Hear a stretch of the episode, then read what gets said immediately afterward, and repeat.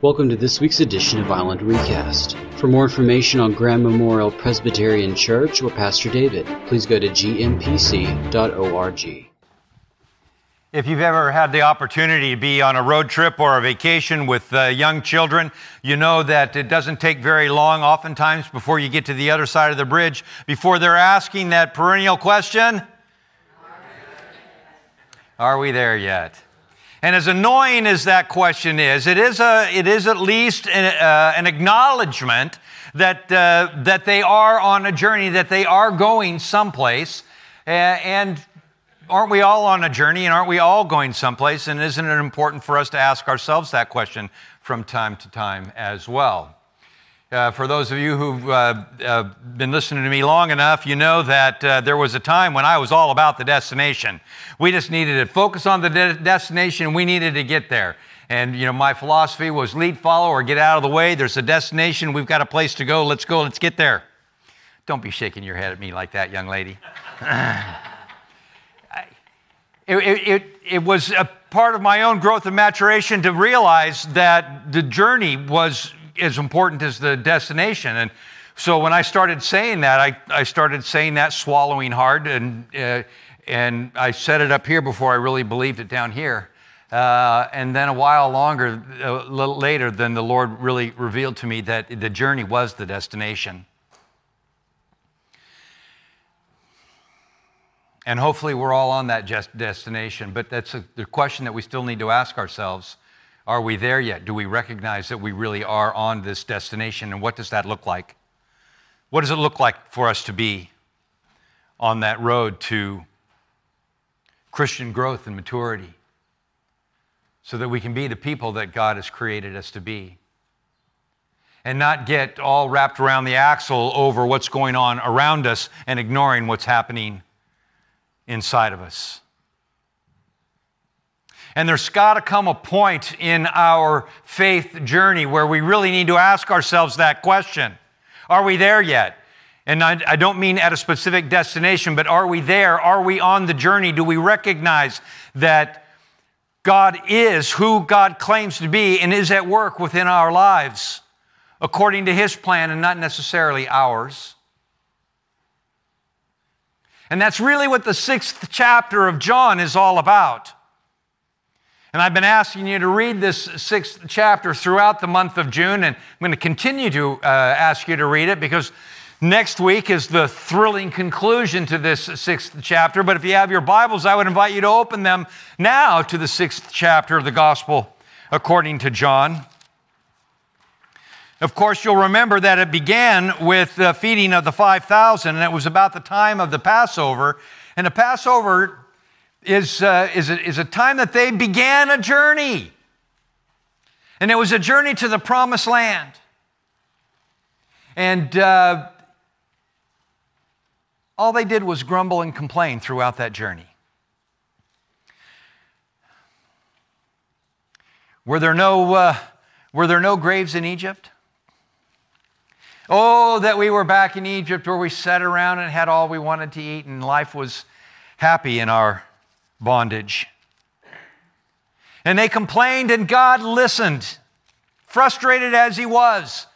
He fed them, He clothed them, He gave them water to drink in the wilderness as they were on this journey, and He was with them. Fast forward into the first century as Jesus comes along. Remember that there had been 400 years of silence. 400 years, people. Here, as, an, as, a, as a nation, we only have what, 235, 236 years? And we've forgotten where we've come from.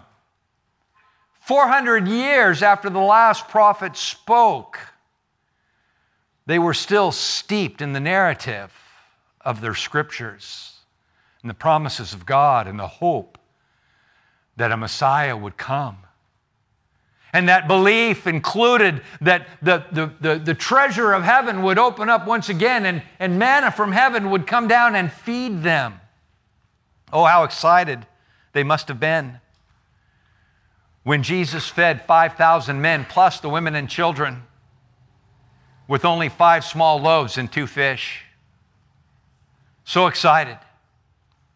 And, and you, can, you can see the, uh, the disciples going around saying, okay, this is it. Jesus is going to be our king. He's going to lead us to victory. Finally, we will throw off the yoke of Roman oppression. Finally, we have somebody who speaks with authority and not like those teachers that just repeat what others have said. You can almost hear the disciples encouraging people as they're handing out the, the, the loaves and the fishes to be prepared for when Jesus says, Mount up. Don't have to worry about supply chains. Jesus can feed us with a handful of fish and a few loaves of bread. Don't have to worry about the sick and the lame. Jesus will heal everybody, He'll raise the dead.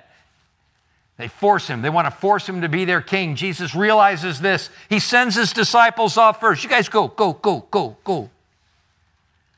And once the instigators are gone, then he dismisses the crowds and he goes up to a lonely place to pray. And he walks on water to the disciples, and they're stunned. They're afraid. Who is this guy? How did you get here? And then they're on the other side, and Jesus is with his disciples. But the people that were where Jesus fed the 5,000, they're looking for him. They don't find him. So they go find his followers because if they find their followers, they're hopeful that they'll find Jesus, and they do.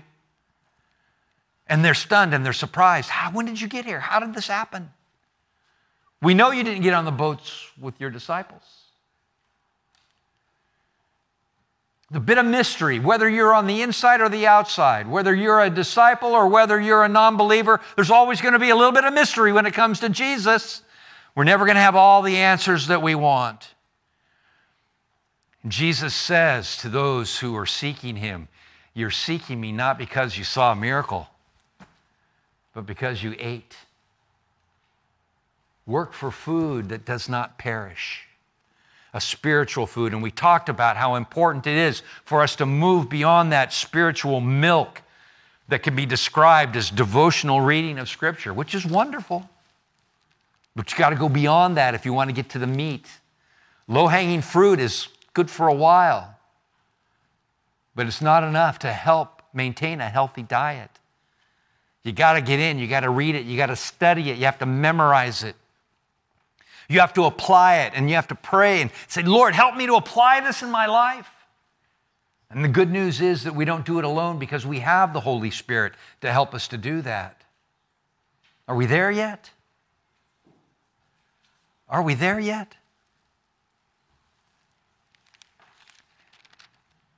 And they asked Jesus to feed them like Moses fed their forefathers in the wilderness. And he said it wasn't Moses, it was God. God gave them the bread from heaven. And they said, Fine, give us that bread then. And that's where we pick up the narrative today in verse 34, chapter 6. Sir, they said, From now on, give us this bread. And then Jesus declared, I am the bread. I am the bread of life.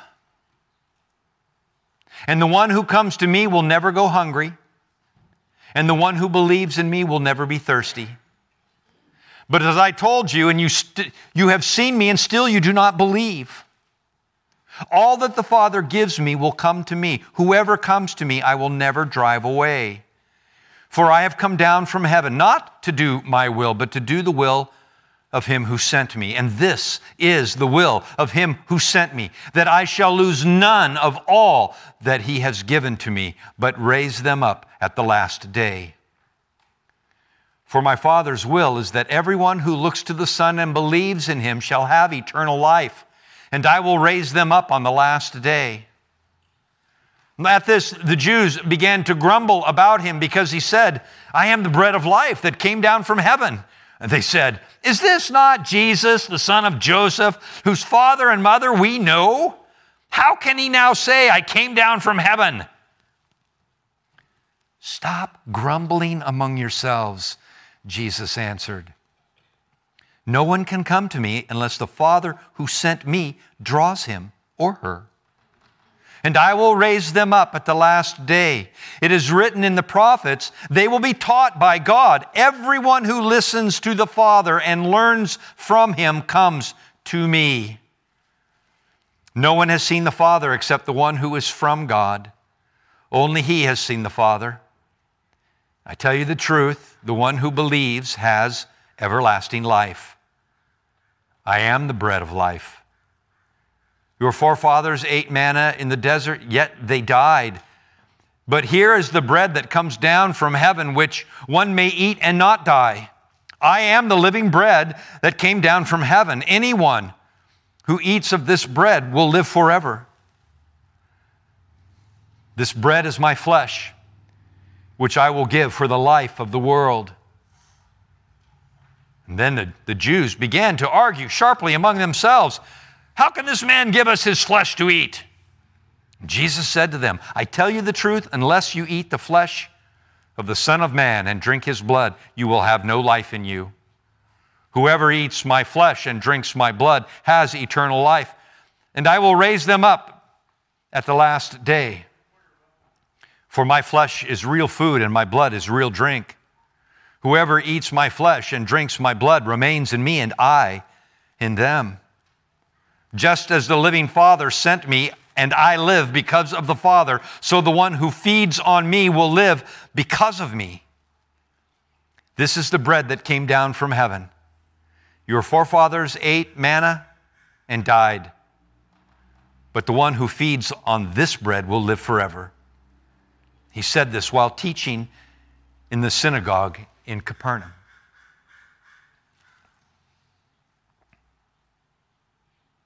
Those are some pretty heavy duty verses. And how do we sort through all that? And what's really at issue? What is Jesus trying to communicate to those who are there looking for their next meal? I think the subtext question is Are you there yet? We're on a journey. Just like the Israelites were on a journey to the promised land. And just as they grumbled, so we grumble as well. But are we really on the journey? That's the question that he's asking them. They were so focused on their external circumstances.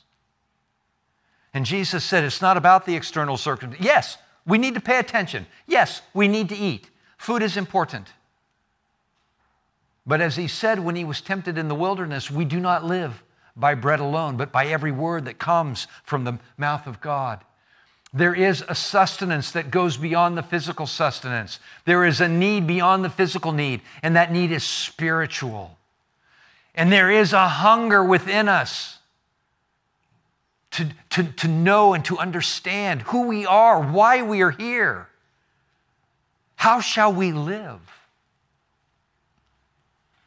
Questions that impact our internal state of being. Jesus is pushing them beyond the physical needs. When they say to him, Sir, give us this bread, he responds by saying, I'm sorry. I am not the giver of bread. To their request, he says, I am the bread. Eat of my flesh, drink of my blood, which they would have, they would have recoiled at that because they know their scriptures, at least intellectually, and they know that the life is in the blood and that they were forbidden from drinking the blood. And now you're coming and you're telling us, but what are you telling us? This is ridiculous. This is going beyond crayon Christianity, people. And the question remains are we there yet? Where is there? And there is recognizing that Jesus is who he claims to be. And that is a critical part, a critical decision that each one of us need to make as we answer the question are we there yet? And where is there? There is a journey. And it is a journey of faith, it is a journey of transformation. But you can be on that journey and, not yet know that Jesus is who he claims to be, that he is fully God, that he is fully human, and that He has come to show us and to teach us how to live in a right relationship with God and with one another, to live within this biblical ethic, and to punctuate it with grace. Grace made possible by a sacrifice that He will make of His blood and His body. The job of a prophet is to call people back into that relationship, that covenant relationship with God. And that's what Jesus is doing. The job of the priest is to offer the sacrifice, and Jesus will do that as well. And then, as prophet and priest, he can be our king, but not before. To teach us how to live but then also ultimately to fulfill his destiny on the cross, to provide that reconciliation with God, that we can know the love of God, that we can know that we are forgiven, that we can know peace with God because until we have peace with God, we will never have peace within our own souls. And if we do not have peace within our own souls, we will never have peace with our relationships. Be there our family, our coworkers, our neighbors. It just won't happen. Because there's so much turmoil going on inside of us that can only be answered through the cross. Jesus wants them to think beyond their earthly stomachs. And there's a sense in which he's pushing them. Do you believe that I am who I claim to be? You have seen me. You searched me out, not because you saw the miracles or heard my teaching, but because your bellies were filled.